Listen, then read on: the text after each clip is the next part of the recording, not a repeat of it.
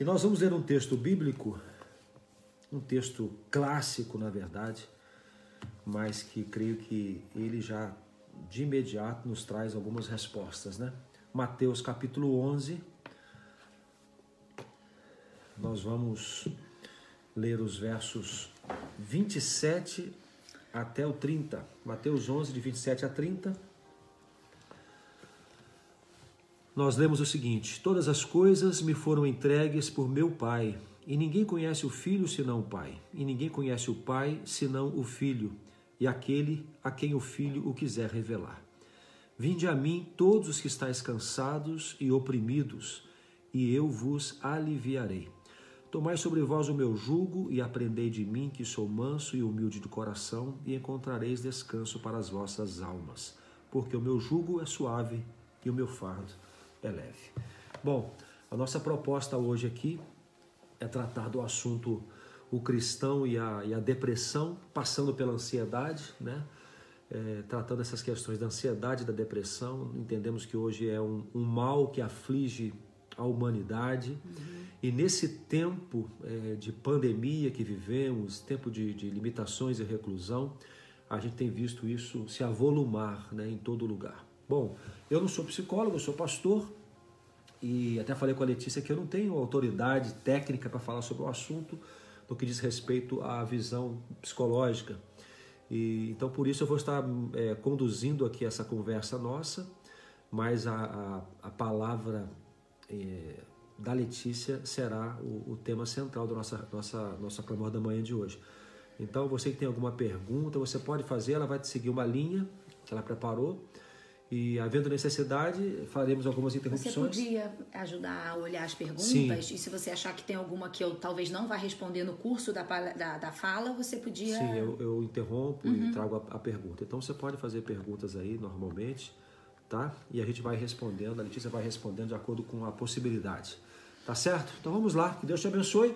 Se você não compartilhou, compartilhe agora rapidinho para chamar os seus amigos e nós vamos então dar início à nossa palavra dessa manhã.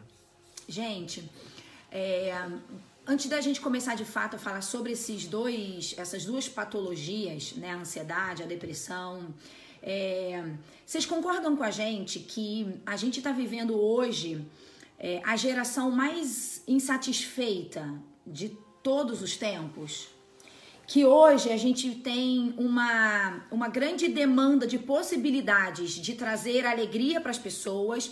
Nunca se viveu numa era com tanta tecnologia, com tantos recursos de distração, de entretenimento, de, de tudo que alguém poderia querer ter e usufruir, mas nunca tivemos pessoas tão frustradas, tão infelizes.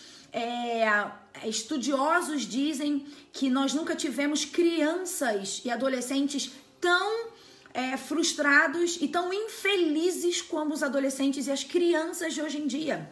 E aí eu pergunto para você, você que é adulto, você que já tem mais de 30 anos, no seu tempo de criança existia todas essas possibilidades de diversão que tem hoje para os nossos filhos? Claro que não.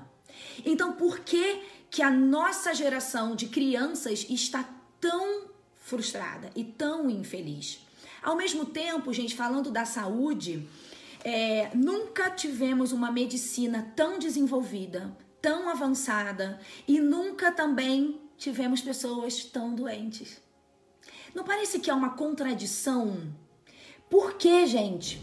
Por que, que no mesmo momento que eu tenho tanto a, a usufruir, eu estou tão insatisfeita? Essa é, esse é o cenário dos dias de hoje. É, está que uma em cada duas pessoas no mundo vai desenvolver é, algum transtorno psiquiátrico ao longo da sua vida. Uma em cada duas pessoas. Então seria a metade uhum. da população mundial. Isso são é, previsões, perspectivas da ciência, baseado nas estatísticas que já que estão aumentando. Então, isso significa que, por exemplo, aqui nós temos duas pessoas, a probabilidade é que ou ele ou eu. A por... E normalmente quem diz que é o outro é esse que vai passar. Ai, a gente tá brincando, gente, mas essa é a. Olha que estatística triste. Então, é, 1 bilhão e 400 milhões de pessoas vão desenvolver a depressão é, nos próximos anos. Isso é um, um termo alarmante. Aí eu pergunto, por que que com tanta possibilidade de diversão, de entretenimento, por que que ainda assim as pessoas estão tão infelizes e eu vou trazer até isso para uma direção das nossas crianças e nossos adolescentes, mas também pega a gente, adulto. A resposta, gente, uma delas é a seguinte: hoje as pessoas precisam de muito estímulo para sentir uma migalha de prazer. Ou seja, se antes a menina ganhava uma boneca de espiga de milho e ela ficava super feliz, hoje a criança precisa de cinco bonecas de verdade, uma que fala, uma que come, uma que anda, e ela uhum. ainda não está feliz. Então hoje a ciência fala, né, os analistas de comportamento afirmam que as pessoas estão com um limiar de necessidade muito grande de, de terem coisas para sentirem um pouquinho de prazer. Então, antigamente, se a pessoa tivesse um carro, ela já estava super feliz. Hoje não, ela tem que ter o carro, mas tem que ser daquele jeito, ele tem que ter aqueles acessórios, ele tem que ser só com tanto tempo de uso. Então, galera, muito das nossas insatisfações está relacionada é, muitas das nossas frustrações está ligada às nossas necessidades que a gente não consegue suprir. Há uma oferta muito grande, sabe? É, antigamente, se a gente pensar, vamos analisar aí, amor, questão de carros. Antigamente, quantas opções de carro tinha no tempo uhum. do seu pai? Uhum. Era quantas, quantas marcas de carro existiam? Poucas. E hoje? Há muita variedade, né? Você falou uma palavra, usou a palavra ah. necessidade, eu até substituí por vontade, né? A gente não quer atender nossas necessidades exatamente. As vontades. As nossas né? vontades. É isso mesmo. Porque necessidade denota ser necessário. E às é. vezes não é necessário, só temos vontade de ter. Um carro novo que faz uma coisa nova, o meu não faz ainda. Então eu quero ter aquele carro, mas não é necessário para mim aquilo. Vera, vou responder essa sua pergunta um pouquinho mais para frente. Segura ela aí, tá? Me ajuda a lembrar, amor. Tá. Gente, o que é ansiedade? A ansiedade é um estado de preocupação, de tensão, de medo, de pavor ou qualquer outro sentimento ruim em excesso. A ansiedade, gente, é você estar aqui hoje, mas você está pensando no que você vai fazer depois, no que você vai viver amanhã, em como vai ser a sua semana. Nem começou a nova semana, mas você já está pensando. A ansiedade é um excesso de futuro. E, e, a ansiedade, amor, ela é muito desumana. Porque o que, que uhum. acontece? Você tá aqui comigo agora. É, e vamos imaginar que a gente está se divertindo, a gente está passeando no shopping, dando uma caminhada legal. Só que a sua cabeça tá pensando que você vai fazer amanhã. Uhum. Mas você ainda não fez aquilo. Então você não está nem comigo aqui, vivendo esse momento bom, e nem vivendo o que vai acontecer amanhã, porque não chegou esse dia. Então, na verdade, uma pessoa que vive a ansiedade, ela não, não vive a vida. Porque nenhum momento para ela é real, porque ela está aqui, mas a mente não está. Então a ansiedade, gente, ela rouba de nós a alegria da vida. Já eu tenho paciente que falam para mim assim, Letícia, porque não vive o presente. Né? Exatamente. Ele fala assim, Letícia, eu passo o tempo todo que eu tô fazendo qualquer coisa, eu tô pensando no que eu vou fazer depois. Então, na verdade, ele não está nem usufruindo agora, ele não está explorando o que esse momento presente pode lhe dar, por quê? Porque a cabeça dele está lá na frente. Só que quando ele chega onde a cabeça dele estava, ele já está pensando no, no, no, próximo. Então, gente, a ansiedade rouba a nossa vida. E Deus sabe disso. É. Por isso que ele fala que a gente tem que viver cada dia. Uhum. Basta a cada dia o seu mal. É isso aí. Então não temos que nos preocupar com o amanhã, viver o hoje. Né? Amanhã nós vamos ter novas oportunidades, porque as misericórdias do Senhor que nos trouxeram à vida, que foi o motivo de não termos sido consumidos durante a noite, elas se renovaram. Amém. O que significa a palavra ansiedade? A ansiedade tem uma origem no latim que quer dizer angústia, aperto, perturbação, sufocar.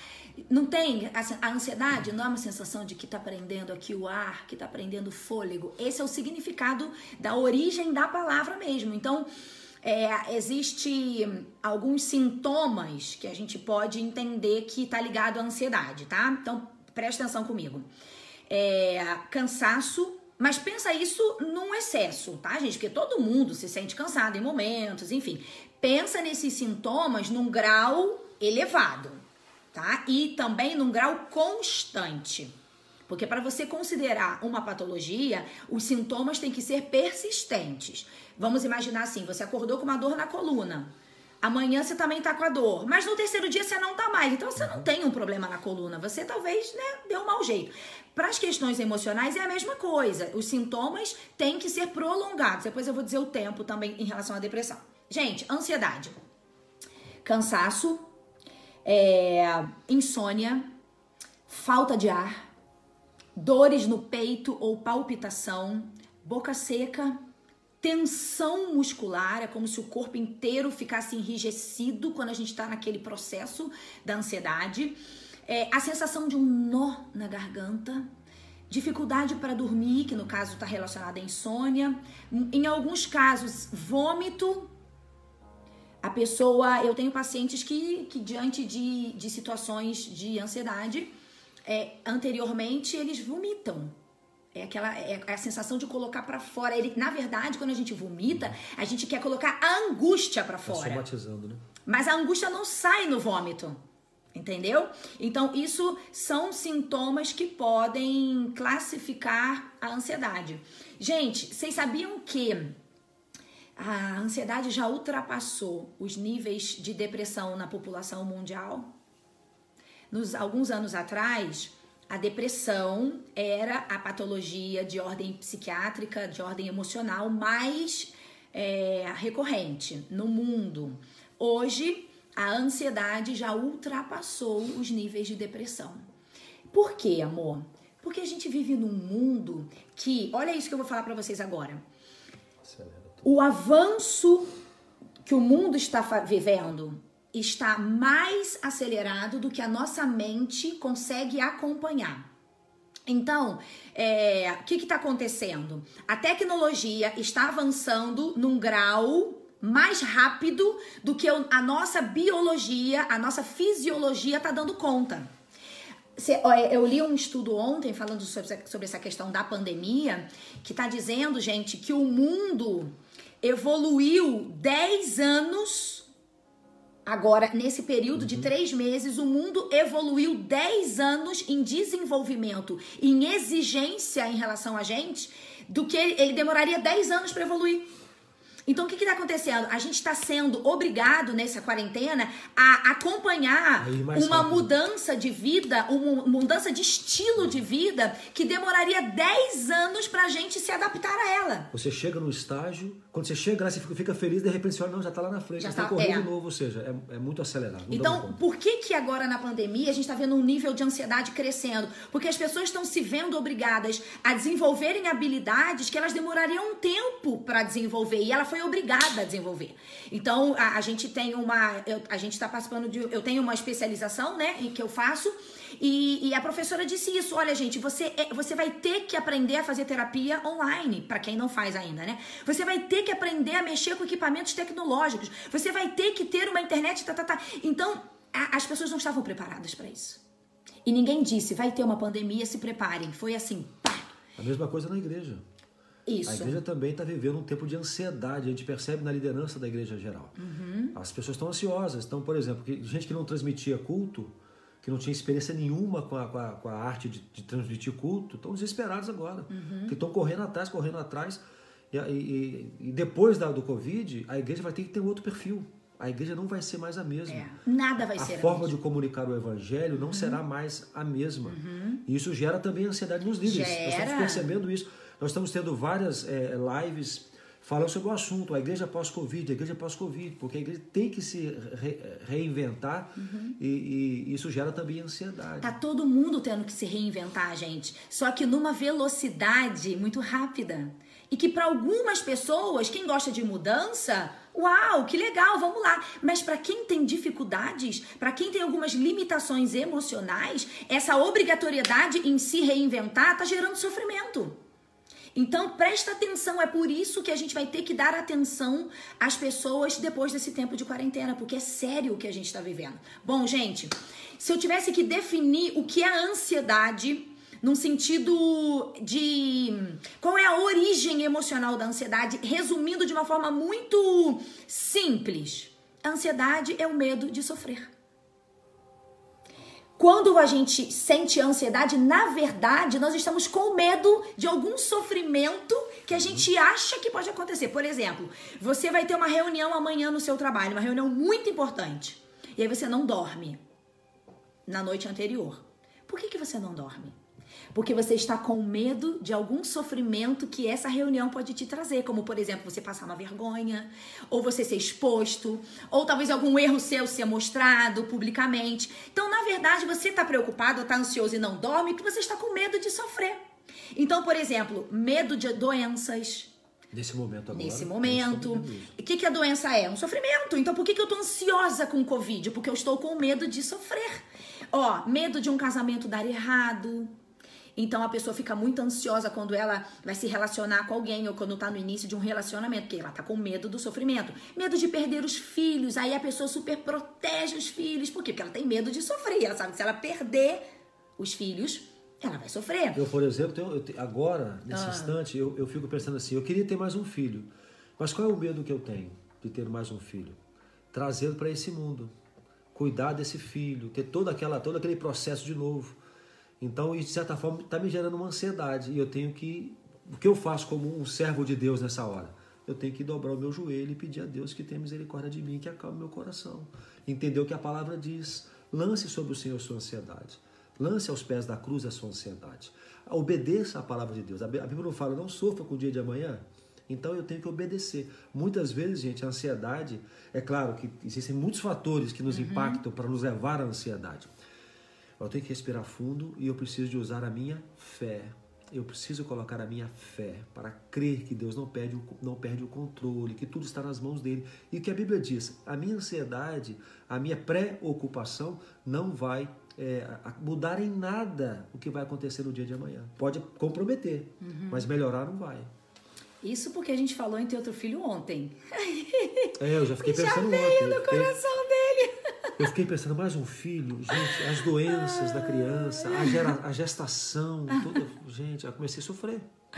É. Aí eu, aí eu falei, fiz uma conversa, tive uma conversa com Deus agora, enquanto eu estava ali na igreja. Eu já Amém. fiz um acordo com ele já sobre isso, para eu não ficar preocupado. Amém, amém. Mas a gente está orando sobre isso, tá? É, medo de ficar sozinha ou sozinho, medo de, de perder dinheiro. Gente, então entendam, medo de envelhecer. Tem gente que tem medo de envelhecer. Eu, atendo casos assim. Medo de perder o emprego. Então, que é a ansiedade? Guarda isso na sua mente. Numa explicação muito simples é o medo do sofrimento. Toda vez que você se vira ansioso ou ansiosa, aquela sensação do coração tá batendo forte, você tá com medo de sofrer de alguma coisa. Então, identifica qual é o meu medo, o que, que eu tô com medo de sofrer o que nessa situação. Então, gente, resumindo essa questão da ansiedade, ela é o medo de perder o controle. É o medo de perder o controle.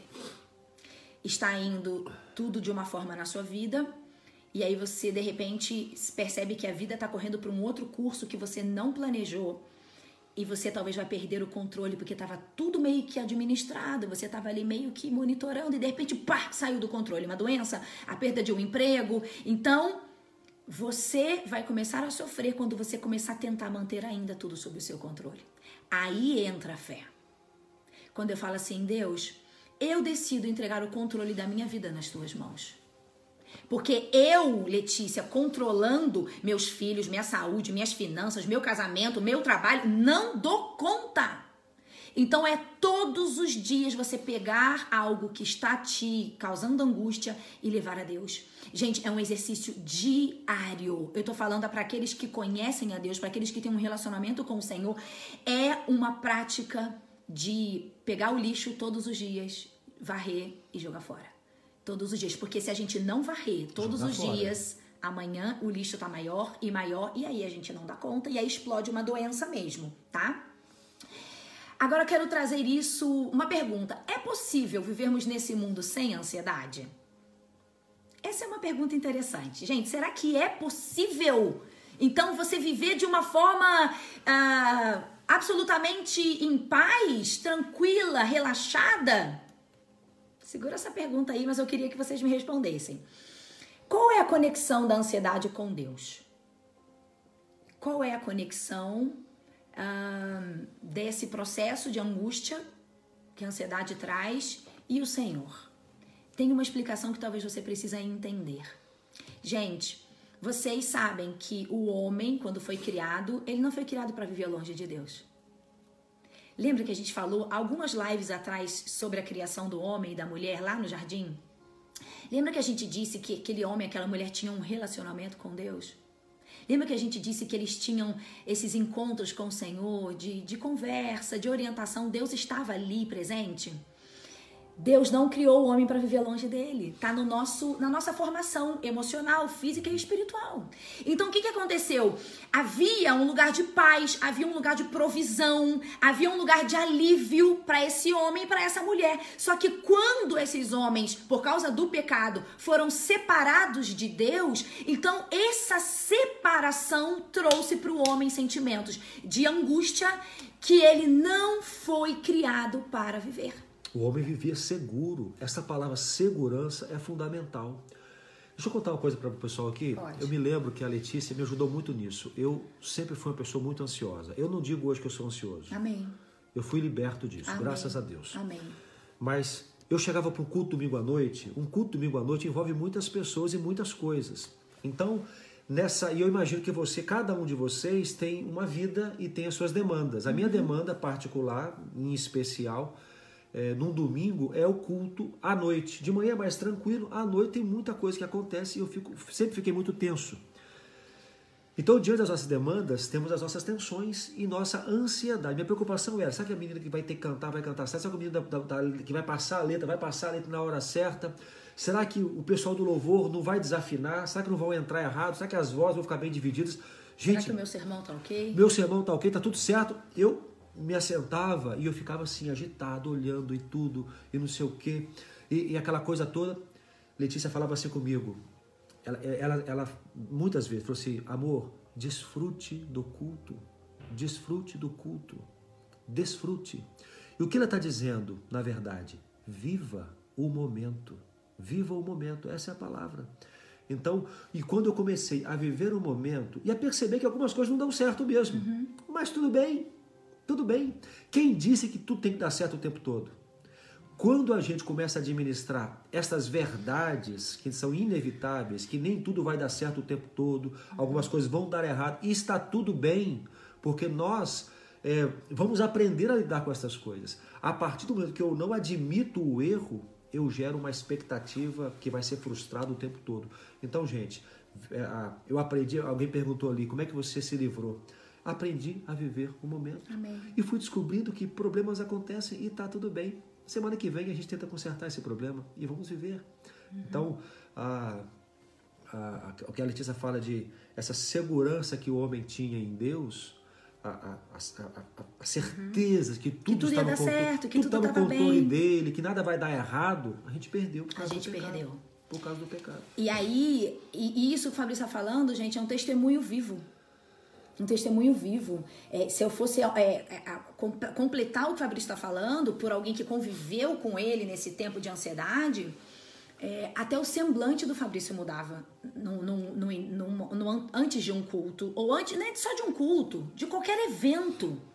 Qualquer evento. Se eu tivesse uma ultrassom da gravidez hoje à tarde, hoje de manhã ele já acordava preocupado. E eu percebia que ele estava diferente. E aí, se eu perguntasse, ele dizia, ah, eu tô meio preocupado, lá se vai dar tudo certo no exame. Então, é viver antes o que só vai acontecer daqui a pouco. Então, quando o Fabrício foi entendendo que isso precisava ser lançado aos pés do Senhor, ele foi fazendo. E ele foi descansando. E hoje ele é uma pessoa absolutamente diferente. Aqueles que conhecem o Fabrício e conheceram sabem. Então, gente, onde a ansiedade começou? Na separação do homem de Deus. É a mesma coisa de você pegar uma criança de dois anos de idade, arrancá-la da sua mãe e do seu pai, separá-la e colocá-la num lugar sozinha. Que tipos de sentimentos essa criança vai ter? Medo, angústia, solidão, pavor, desespero. Não é isso? Não é claro a gente entender isso numa criança? E vai ver coisas que não existem. Exatamente. Vai ver monstros na parede. é a mesma coisa. A solidão, a, a distância, o distanciamento do homem e Deus lá atrás gerou no nosso coração essa inclinação ao medo, ao sofrimento e à ansiedade. E posteriormente à depressão. Então, gente, está tudo relacionado com a nossa vida com Deus. Não fomos criados para vivermos longe do Pai. Guarda essa frase. Não está no seu DNA emocional, espiritual e físico viver longe do Pai. Então, quando a gente aprende a confiar e descansar em Deus, a gente vence a ansiedade. Olha que coisa bacana, simples. Eu sei que é simples, a, a teoria é simples, mas precisamos usar da nossa fé. Amém. Então você que é cristão, você luta contra a ansiedade aprendendo a confiar e a descansar em Deus. Confiar e descansar em Deus. Essa é uma atitude sua, uhum. sua. Deus está no controle. Eu vejo as pessoas falando: eu sou muito ansiosa, eu sou muito ansiosa, eu sou muito ansiosa. Gente, nós temos que mudar essa frase. Amém. Nós temos que dizer: Eu confio no Senhor. Amém. Eu não temo o amanhã, porque o amanhã está sob o controle de Deus. Porque às vezes, amor, a gente pega essa, essa, esse rótulo que às vezes as pessoas colocam na gente, né? E, e a gente aceita. E a gente já vai se justificando nisso. Sim. Então eu falo assim, gente, eu sou ansiosa mesmo, por isso que eu tô nervosa aqui. Não! A gente se torna refém Não, disso. que isso? Então, se eu falar assim, olha, eu sou estúpida mesmo, então eu vou mandar você se catar aqui na frente de todo mundo, que essa sou eu. Não, gente. Então, só que na questão da ansiedade, a gente acha que é isso, às vezes é legal, às vezes é assim, explica algum comportamento. Não. Nós precisamos dizer, Jesus, me ajuda na minha ansiedade. Porque eu não fui preparada para viver longe do Senhor. Já entendi de onde vem, já entendi que é o medo do sofrimento. Então, Senhor, se eu estou com o Senhor do meu lado, por que, que eu vou achar que eu vou sofrer nessa reunião, ou nessa consulta, ou nessa, nesse desafio? Por quê? Se o Senhor está aqui comigo. Mas aí o inimigo já entendeu que você aceitou o rótulo de ansiosa ou de ansioso e ele usa isso. Entendem, tá? Pessoal, agora só uma explicação bem rápida por que, que algumas pessoas têm ansiedade do que outras tem muito a ver com a nossa história de vida, tem a ver com as suas vivências familiares, principalmente na infância, tá bom? Então a gente já vai falar da depressão, tá, Josiane? É, a gente vai fazendo registros ao longo da nossa vida e principalmente na infância. Uma criança, gente, ela é como uma esponja seca que você mergulha numa água. Ela vai absorver tudo que ela está vivendo, principalmente até os primeiros sete anos de vida. Então, tudo que a gente viveu na nossa casa, na nossa família, perdas, separação de pai e mãe, brigas em casa, abandono, tudo isso está sendo registrado e você não sabe, porque você era uma criança. E esses registros estão no nosso inconsciente. E aí, hoje que eu sou adulta, eu acho que não tem nada a ver o que eu vivia lá nos meus cinco anos de idade. Tem tem porque a nossa mente ela vai guardando, ela vai absorvendo. Então, é, esses registros geram comportamentos posteriores, se não forem curados, tratados e cuidados, tá? É, se você teve cuidadores, pais, né, pessoas zelosas, presentes, que conseguiam gerenciar bem as emoções deles e te ajudavam a gerenciar as suas, possivelmente você hoje tem uma tendência maior a um equilíbrio emocional. Mas se você teve o contrário disso, é, pais, é, tios, avós, não sei quem, quem criou você. Se eles eram pessoas instáveis emocionalmente, agressivos e, e um contexto ruim, de alguma forma isso pode gerar traumas, é, registros emocionais nas, em você e isso vai construir memórias afetivas é, destruídas que Jesus cura. E destruidoras também. E destruidoras, porque a gente vai repetindo as histórias, tá? É, gente, eu vou seguir um pouquinho para frente, tá? A gente tem mais coisas para falar sobre a ansiedade, mas eu quero agora trazer um pouco o lado da depressão, tá?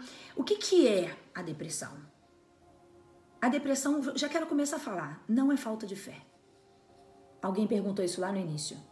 A depressão, gente, é um distúrbio afetivo que compromete várias áreas da vida de uma pessoa. Compromete, distorce a maneira que ela vê a vida, a maneira como ela se vê e a maneira como ela vê o futuro. É como, amor, se, a gente, se eu pegasse seu óculos. É como as pessoas. É, distor, que, distorce também o que, as, o que a gente pensa que as pessoas pensam da tudo, gente. Tudo, distorce tudo. Pega esse óculos que tá limpo. Se eu colocar, eu vou enxergar bem. Não tá tão limpo assim, né? No caso. Nunca está. Então tá.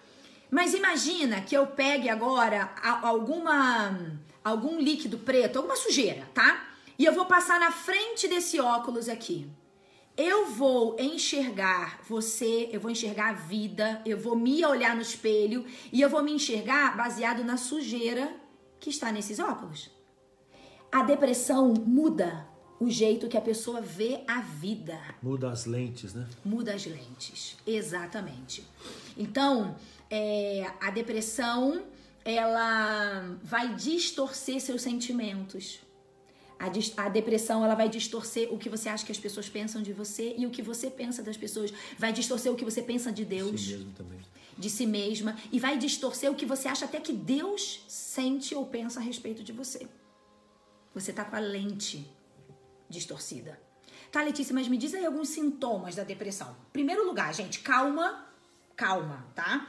Porque quando a gente lê os sintomas da depressão, todo mundo se identifica, tá? Então toma cuidado com isso. O DSM-4, que é o Código Internacional das Doenças, ele fala que se você tiver cinco ou mais sintomas, como esse que eu vou ler, por mais de duas semanas sem parar, pode ser que você esteja num quadro depressivo não se desespere, tá? E outra coisa que eu quero te dizer, nós estamos vivendo um tempo difícil. Então, talvez agora você se encaixe um pouco mais nisso aqui, porque a gente está no meio de uma pandemia. Mas é, desconsidera esse momento e analisa talvez um momento anterior, tá? Senão todo mundo aí, a galera vai ficar doida. Gente, o que é então? Os sintomas, tá? Um humor deprimido na maior parte do tempo, seu humor está ruim, tá? É, perda do prazer em todas ou quase todas as atividades que antes, antes você gostava de fazer. Então, por exemplo, a pessoa gostava de é, andar de bicicleta, gostava de cozinhar, gostava de bordar, gostava de ver televisão. E ela não gosta mais, ela não quer mais fazer. É, perda de peso ou ganho de peso. Na quarentena, gente, esquece o ganho de peso como depressão, porque a gente tá ganhando peso mesmo. Não tem nada a ver com a depressão, tá? Mas em alguns casos a pessoa perde peso porque ela perde o prazer de comer, tá relacionada com a perda anterior. Insônia ou uma hipersônia, que é a pessoa que dorme muito, é, diminuição da concentração e da memória, a pessoa fica muito distraída, muito aérea, você fala uma coisa com ela e daqui a pouco ela não lembra, tá? Uh, facilidade ou dificuldade para chorar. Às vezes a gente acha que a pessoa que está em depressão, ela só chora, chora, chora. Não, às vezes ela reprime o choro, tá? É, irritabilidade. Uh, Dificuldade de iniciar tarefas, ela não consegue ali sair da cama e começar o dia, não consegue arrumar a casa e fazer o café. Então, todo o início de tarefas é difícil. Rebeca tá falando que tá fundada na depressão por causa da comida, por causa do engordar, né, garota? Dores no corpo, a depressão pode trazer dores no corpo, perda de cabelo, desejos de morte. É, você tem que ter alguns sintomas associados por um tempo prolongado. Ininterrupto, né? É. Só vale uma coisa aqui, uma explicação. A depressão em si é diferente de um estado depressivo, tá? O que é um estado depressivo? É quando eu tenho alguns desses sintomas, mas num grau leve. Então eu estou ali num estado depressivo, eu estou um pouco desanimada, eu estou assim um pouco. É, perdi um pouco o interesse das coisas que eu gosto, mas tá num grau leve, então você ainda não entrou de fato num quadro considerável. Então é a hora de você buscar ajuda, é a hora de você é, buscar algum profissional, porque aí você não precisa entrar no quadro depressivo profundo, tá bom? É, gente, alguns casos de depressão podem levar ao suicídio. Então a gente tem que parar com essa história de Ouvir pessoas dizendo que estão com vontade de morrer e achar que elas querem chamar atenção e elas não vão fazer. Porque algumas pessoas fazem. Porque a depressão ela é real. A depressão é uma doença física também. Então, se alguém te procura dizendo que está com câncer, você não diz que ela está querendo chamar atenção. Você corre com ela para um centro oncológico, não é? Então, por que que se alguém chega pra gente e fala, eu estou triste, eu estou perdendo a vontade de viver, eu não sei, eu acho que eu não devia estar aqui nesse mundo, e aí você fala, ah, vai querer chamar atenção, a culpa é sua, faz alguma coisa por uhum. você.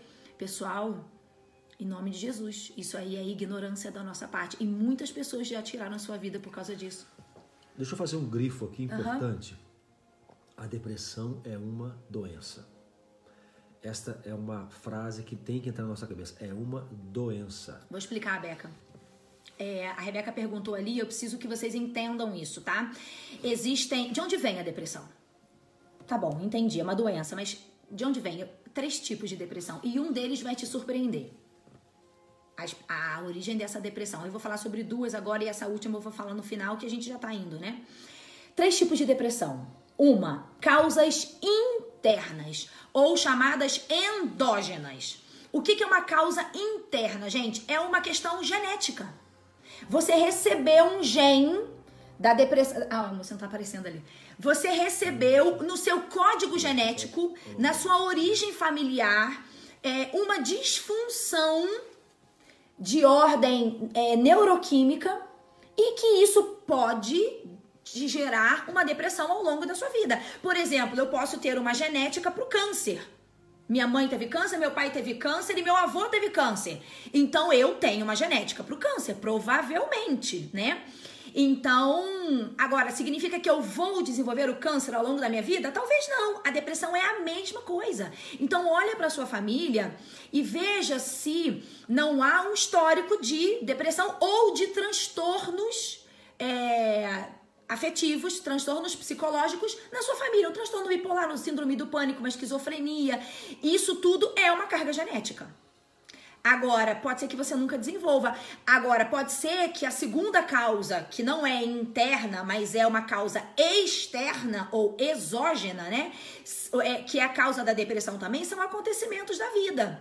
Você perde um filho e você entra num processo depressivo. Você perde o um emprego você se decepciona com alguém que você amava muito, você é traído, uma frustração grave na sua vida, um ferimento emocional, uma perda. Isso pode gerar uma possível depressão. Posso lembrar de exemplos na Bíblia, por exemplo, pode. Noemi. Noemi, ela entra num estado de tristeza é. profunda, uma depressão externa. Externa. Né? Ela, ela tem, ela, ela pede para morrer. É. Ela pede para mudar o nome dela porque ela não tem, ela quer ser chamada de uma pessoa amarga, amarga. porque ela está profundamente triste com um fator externo. Pô, e também que fator externo? Perdeu os dois filhos e o marido. Sim.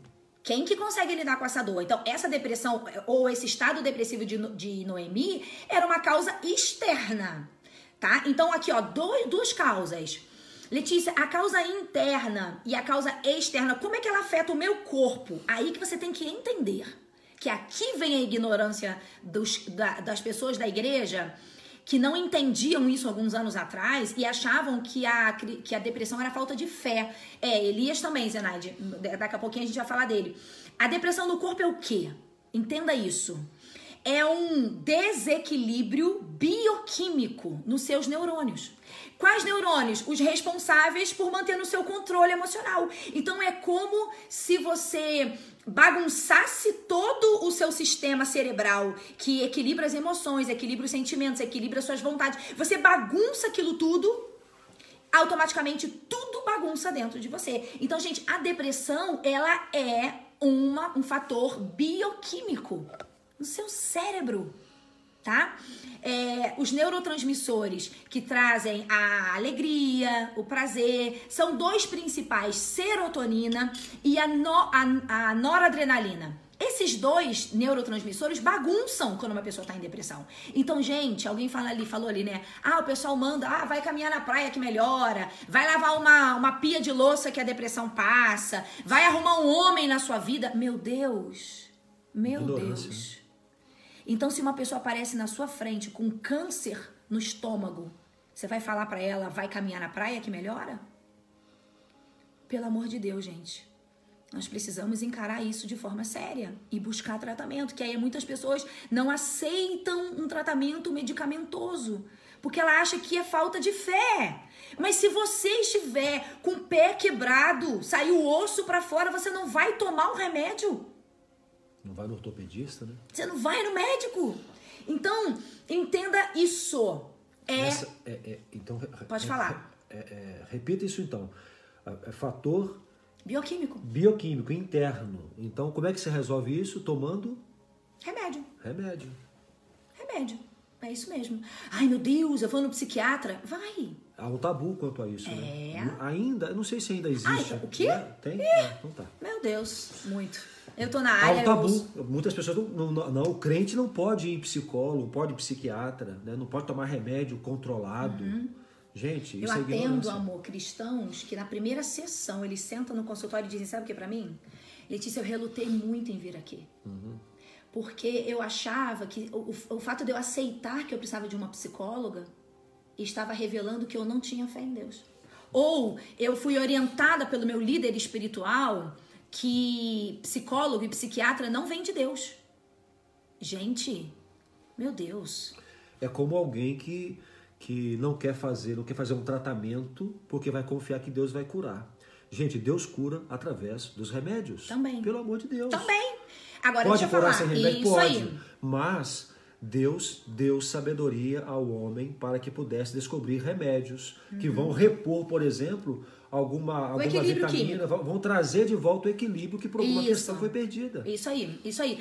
Olha só, a minha mãe, quando ela entrou na menopausa, é, ela teve. A menopausa é um desequilíbrio dos hormônios, né? E junto com essa fase de menopausa, a gente viveu um problema muito sério na nossa vida lá, na, na época no Rio, né? Quando eu morava lá. E a minha mãe entrou numa depressão bem séria, bem séria. E ela ficou dois anos e meio, quase três anos em depressão. E olha, gente, eu vi a minha mãe sendo outra pessoa. Ela se tornou é, uma pessoa que eu não conhecia, a gente não conhecia, e era triste ver. Porque a minha mãe é alegre, minha mãe gosta de ajudar todo mundo, a minha mãe é disposta e ela perdeu tudo isso. Ela não queria sair da cama, ela não queria conversar com ninguém, ela não queria fazer as coisas que ela gostava, ela estava num sofrimento profundo. Ela buscou médico, ela se tratou com medicamento, ela buscou psicólogo e ela buscou muito a Deus. Muito a Deus, mas ela passou por todo o processo, Deus permitiu, ela aprendeu muitas coisas com aquele sofrimento, muito, porque hoje, olha que coisa linda, quando Deus curou a minha mãe, é, ela entendeu que ela abençoaria vidas que estivessem passando pela mesma dor. E neste momento, é o que ela, tá fazendo. ela está fazendo isso. Então, sabe o que, que eu tenho feito? Pessoas que me procuram com depressão, eu dou o amparo psicológico e apresento a minha mãe para elas. Porque quando a minha mãe, ah lá, a Rebeca tá falando, eu vi a minha mãe em depressão, tive certeza que não era por falta de fé, porque minha mãe é uma mulher de Deus. Mas eu me lembro, amor, que quando a minha mãe tava mal, a gente já era casados, né? E ela me ligava. E ela dizia assim: Minha filha, eu tô num grau de tristeza que eu não consigo controlar. E eu dizia assim: Mãe, isso vai passar. E ela falava: Olha, se não fosse você me dizendo isso, porque você é uma profissional da área, e eu sei que você não mentiria para mim, mas se não fosse você dizendo isso para mim, eu não acreditaria. Porque a tristeza que eu sinto é tão grande que eu não acredito que eu vou voltar a ser a mulher que eu era antes. Essa frase ficou na minha cabeça todos esses anos, já tem talvez uns 10, 12 anos que ela passou pela depressão. E ela dizia isso: eu não consigo acreditar que eu vou voltar a ser aquela mulher de antes. E eu dizia: mãe, você vai. Você vai. Então, gente, olha como a, a, a distorce a forma que a pessoa vê a vida, né? Então, mas ela tomou remédio, mas ela fez terapia e ela buscava Deus. E, e ela disse que às vezes ela não tinha vontade de buscar o Senhor. Ela ia assim, porque ela sabia que tinha que ir. Porque até a, a visão que ela tinha de Deus estava distorcida. Entendeu? Então, qual que é o tratamento para depressão? Em alguns casos, remédio, você tem que ir num profissional para saber se você precisa do remédio. Qual é o remédio, pessoal? O profissional dessa área é o psiquiatra. Qual é o ideal? O ideal é que você vá num especialista. A não ser que você não possa. não sei que você não tenha condições por alguma situação. Mas o ideal é ir num psiquiatra. Ele é especialista nisso. Se eu quebrar um osso, eu não vou num neurologista, né? Se eu quebrar um osso da perna, eu vou num ortopedista. Então vai no no profissional especializado nisso, tá? A não ser, enfim, em outros contextos. Mas vamos lá.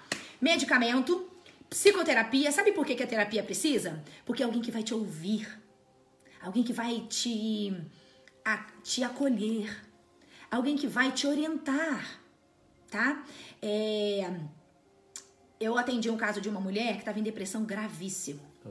Lute, é importante ressaltar que a depressão também passa pelo processo de aceitação de estar doente. Perfeito, Lute. Nós não podemos negar a doença, porque se eu nego que eu tenho uma dor no estômago, eu não trato. Eu resisto ao tratamento. Entendeu? Tomo remédio pro estômago, não, mas não tem nada aqui não, é só uma dorzinha. E aí o seu estômago tá de mal a pior. Então, perfeito, Lute, muito bom o seu comentário. Gente, eu não consigo ler todos, tá? Então, às vezes vem algum que eu consigo ler. É... Então, a, a paciente que eu atendi, certa vez, ela estava num grau de depressão, gente, assim, triste. Ela já não tomava banho, ela já não comia, enfim. E aí, conversando com ela, olha só que interessante. Na, nas conversas, o que, que a gente foi entendendo? Ela é, já tinha tentado ter filhos por meio de inseminação artificial já umas quatro ou cinco vezes. Cada tratamento que ela fazia era um custo muito alto, mas não era só um custo problema. Era um desgaste físico, são injeções, são remédios, é dieta. Ela tinha que fazer numa outra cidade, ela viajava 600 quilômetros para ir na médica. Era um desgaste que ela e o marido dela faziam que não tinha tamanho. E é, não dava certo as frustrações, as inseminações, não dava certo. E aí, todas as vezes que não dava certo, ela vivia-se uma tristeza tão grande. E chegou uma hora que ela começou a entender que ela não queria mais tentar que ela ia aceitar ou ela ia para outros meios de ter um filho. Mas todas as vezes que ela ia na casa da mãe dela e falava: "Ah, mãe, eu acho que a gente não vai mais tentar. Eu acho que talvez Deus não queira isso. Vamos tentar outra forma". A mãe dela dizia assim: "Não, minha filha. Não, vocês têm que tentar de novo, porque se você não tentar, você vai se frustrar lá na frente, tá, tá, tá, tá, tá, tá. E a mãe não deixava ela mudar a direção. E aí passava mais um tempo, ela tentava de novo e não dava certo. E ela falava: Não, eu não vou mais tentar. E a mãe dizia: Não, você tem que tentar. E aí o que aconteceu? Ela deprimiu. Mas ela deprimiu num grau seríssimo. E ela não entendia por que. Ela achava que ela estava deprimindo porque ela não estava conseguindo engravidar. E não era isso. Ela estava depressiva por quê? Porque todas as vezes que ela caía em tristeza era quando a mãe parava de cobrá-la que ela tinha que tentar engravidar. Então era quando a mãe dava uma trégua. Aí quando ela começava a melhorar da depressão, amor, a mãe dizia assim: Ai, que bom, filha, que você tá melhorando, então vamos tentar de novo. Aí o que acontecia? Ela caía de novo em depressão. Então, olha só como a terapia foi importante, porque ela entendeu que a depressão protegia ela das cobranças da mãe. Quando ela entendeu, eu falei: então qual é, qual é a solução disso?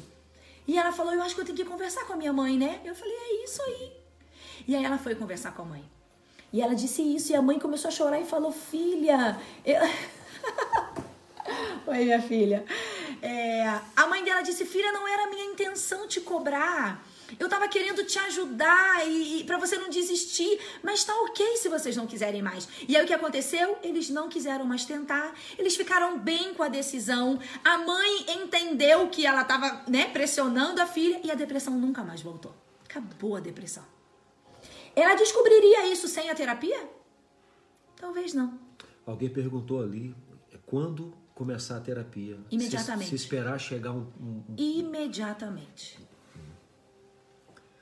Sabe por quê? É, alguém falou também sobre tomar remédio sem procurar um psicólogo. Não, não funciona muito. O, o caminho talvez seja passar pelo psicólogo primeiro. O né? caminho é o psicólogo. O psicólogo encaminha para o psiquiatra. Isso. O psicólogo, gente, ele tem uma, uma, um preparo para analisar o grau dessa tristeza, o grau dessa depressão e entender se ele, se o paciente precisa procurar um médico. A gente já entende na hora. Existem falas que o paciente traz, existe uma, uma análise comportamental do paciente, enfim, existe toda uma técnica. Deixa eu ver se eu entendi. Então, por exemplo, a, quando é fator interno, aliás, é fator interno. Externo também.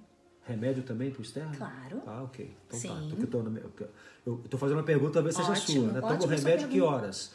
Só quando é interno? Não. Então no externo pode ser que precise. Talvez não precise também. Não, que, sim, pode ser. Mas o que acontece, amor? Quando eu disse que existem causas internas e externas, é só para explicar de onde veio a, a depressão. Uhum. Mas a depressão estando aqui dentro, não importa a causa, eu vou precisar de um medicamento. Posso tomar remédio nas duas situações. Nas duas situações, entendeu? Foi muito boa essa pergunta do Fabrício, né?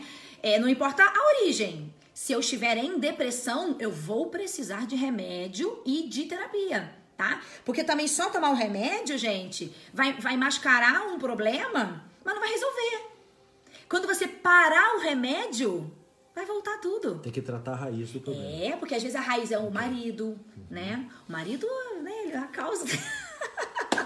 Às vezes a causa. Pode ser a solução também, né? É, pode ser a solução, né? Tomara você ser minha solução, né? Às vezes a, a, causa da tristeza é outra, às vezes é um emprego que você tá sofrendo, você não tem coragem de sair, aí você tá ali sofrendo, enfim. Você tem que ir pra terapia para descobrir. Gente, terapia é privilégio. Terapia. Gente, você imagina um ambiente de. um ambiente seguro de escuta. Que alguém tá ali para você Hoje não. Tá entrando uma ligação aqui toda hora. Hoje na, na nossa. Tava tendo aula antes da live, né? Dessa especialização. E aí a professora falou assim. É, qual foi a pergunta que nunca te fizeram em algum momento da sua vida e que você queria que tivesse te feito? Gente, uma das meninas, nossa aluna, começou a chorar na hora. Porque com certeza ela se remeteu a alguma situação da vida em que talvez ela tenha tido um sofrimento e ela pensou que ela queria que alguém tivesse feito alguma pergunta para ela e não fizeram. Então, olha isso. Responde aí.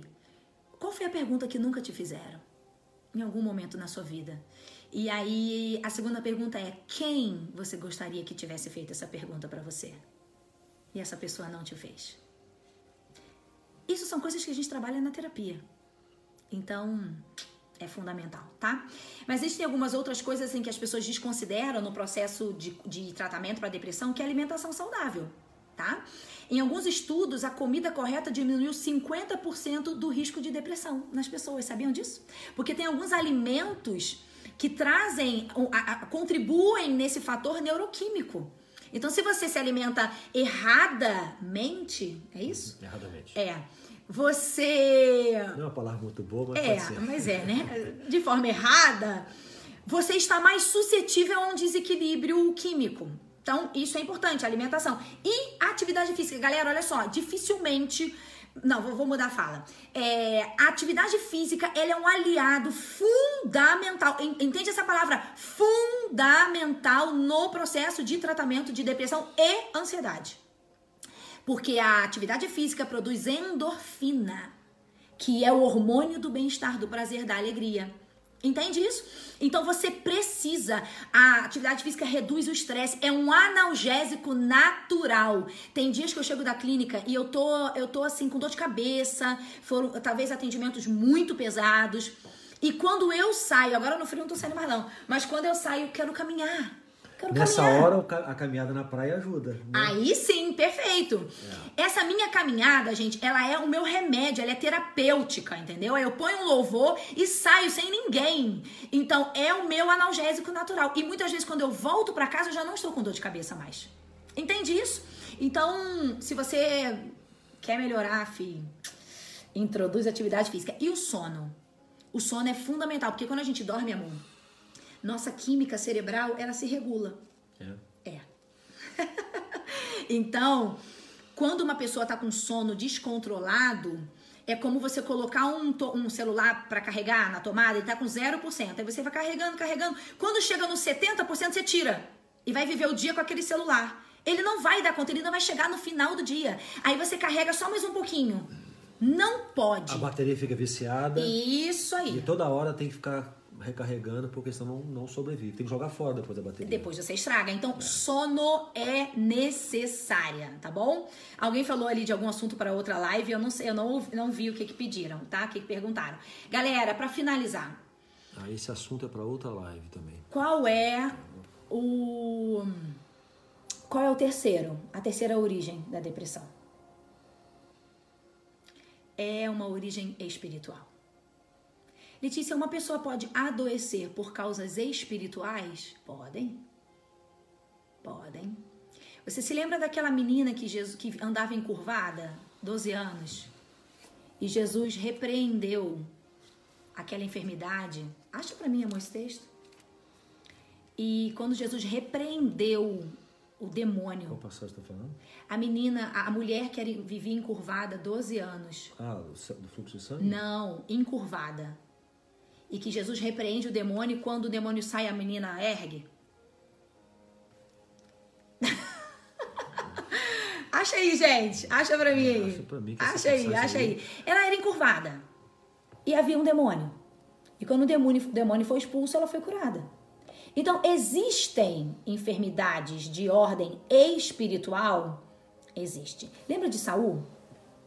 Tá sem bateria, amor, acabou. Eu lembro, sabe do que? Também ah. na, na, ceia, quando Paulo está falando à igreja de Corinto. Isso aí, ó. Né? Muitos estão doentes por causa do pecado e muitos dormem, no caso já morreram. É, né? por causa do pecado. Então, sim, a, a, a qualquer, a, eu estou falando da depressão, mas eu estou falando de qualquer outra doença. Também pode ter uma origem espiritual. Lembra de Saul, gente? Sa Saul era um homem, o primeiro rei escolhido por Deus. Aí ele desobedece a Deus, ele consulta feiticeiros, ele não se arrepende, ele começa a ser atormentado por espíritos malignos. E no final da vida dele, o que, que ele faz? Ele se mata. Espírito de morte. Entende? Então, assim, eu só preciso dizer para você que existe, para que você saiba, né? Então existem pessoas que ao se converterem em Jesus, a trazerem Jesus para suas vidas, muitas enfermidades físicas são curadas junto com com a vinda de Jesus. Ah lá, Lucas 13, 10. Acha aí pra gente, amor, por favor. Então, sua depressão pode ser obrigado, de origem. Obrigado, irmão Google aí. Não, a, a Marleide ela já sabia dessa passagem, né, Marleide? Você nem precisou consultar. Marilac também, mulher encurvada lá. É, leia pra gente, amor. A gente tá acabando, tá, pessoal? É, e, está, e estava no sábado numa das sinagogas, Lucas 13, 11 agora. E eis que estava ali uma mulher que tinha um espírito de enfermidade, havia já 18 anos. 18, né, 12, E andava perdão. curvada e não podia de modo algum endireitar-se. Por isso que eu não achava. Você falou 18 anos. Eu falei 12, falou desculpa. 12, eu 12, eu pensei um monte de coisa. Subestimei o tempo da doença da mulher. E aí o que aconteceu? E vendo Jesus a mulher, chamou-a e disse: Mulher, estás livre da tua enfermidade. E pôs as mãos sobre ela e logo se endireitou e glorificava a Deus. É isso aí. Gente, é, então vamos lá. Existem a depressão de, de origem física, genética, você, infelizmente, faz parte de uma família que traz a, a, a tendência a, ao transtorno, tá? É, mas ela pode, como eu já disse, ela pode vir em outras facetas. Pode vir num transtorno bipolar, pode vir numa esquizofrenia, pode vir em outros, tá?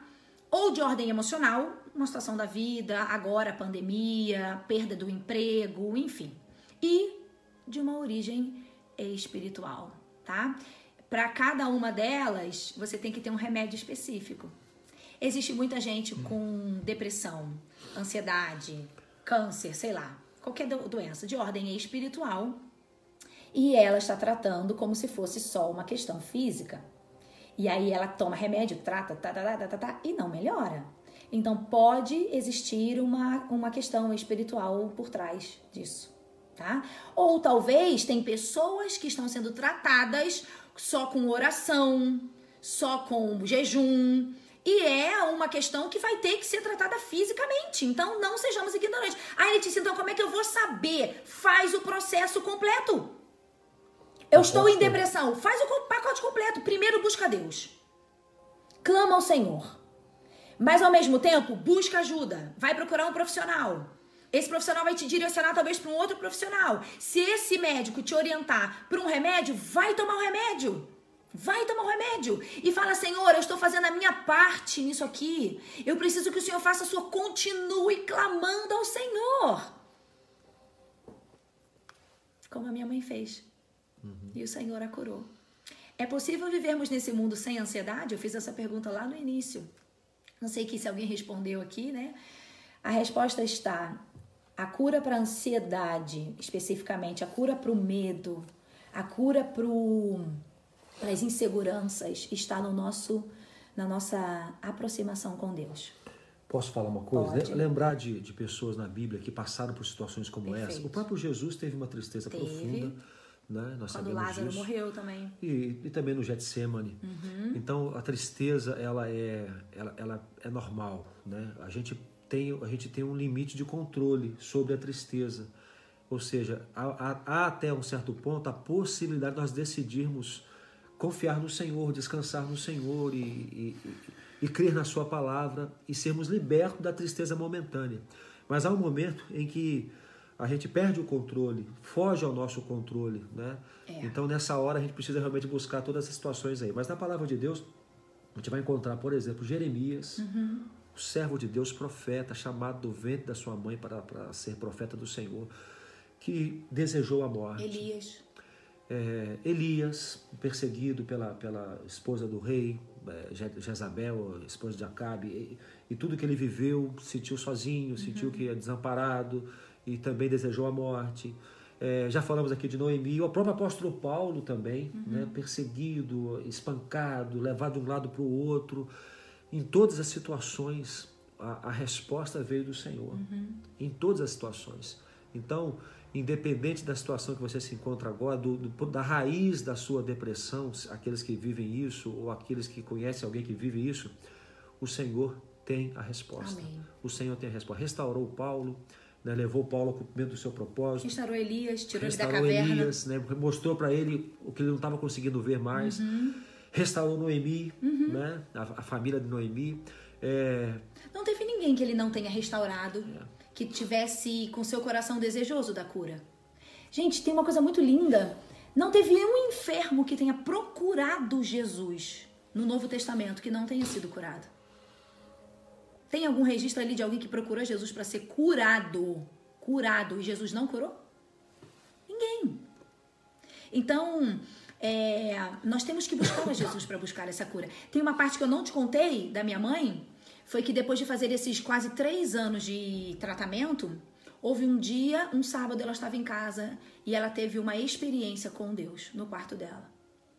Ela começou a adorar a Deus com louvores e no meio dessa adoração, ela sentiu a presença de Deus de um jeito diferente. E naquele momento ela disse: Deus, eu sinto que o Senhor veio aqui me curar definitivamente e eu, e eu recebo essa cura. Gente, ela teve algo com Deus. Naquele dia, eu sei que a minha mãe se curou a partir daquele momento. Mas ela fez todo o processo, Deus deixou.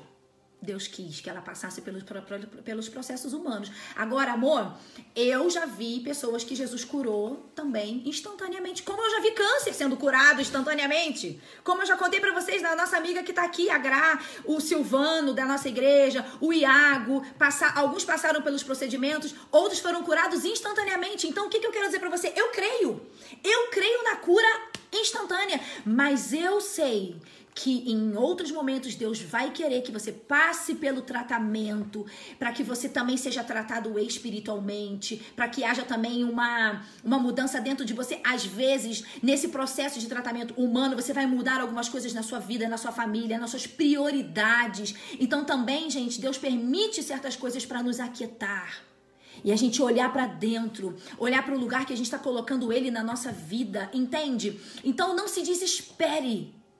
Em nome de Jesus, se você está hoje vivendo uma, uma, uma doença de qualquer ordem emocional, não se desespere. Existe um Deus que está vendo você, Ele está vendo a sua dor, Ele está vendo as suas lágrimas, mas Ele quer que você haja da forma certa. Então, faça o que tem que ser feito, mas confie no poder e na ação do Espírito Santo, que também é um Deus que cura. amém? Amém. Tem Eu assunto sei, aí, que, gente. é, eu sei que é provável que você tenha uma série de perguntas, É. né? Fique à vontade para fazê-las e nós vamos tentar respondê-las aí nas próximas lives, né? De acordo É. com o que Deus nos permitir. Agora vamos encerrar agora, já são mais de 11 horas. Uh. Inclusive já interrompemos a transmissão pelo Instagram, que só dura uma hora.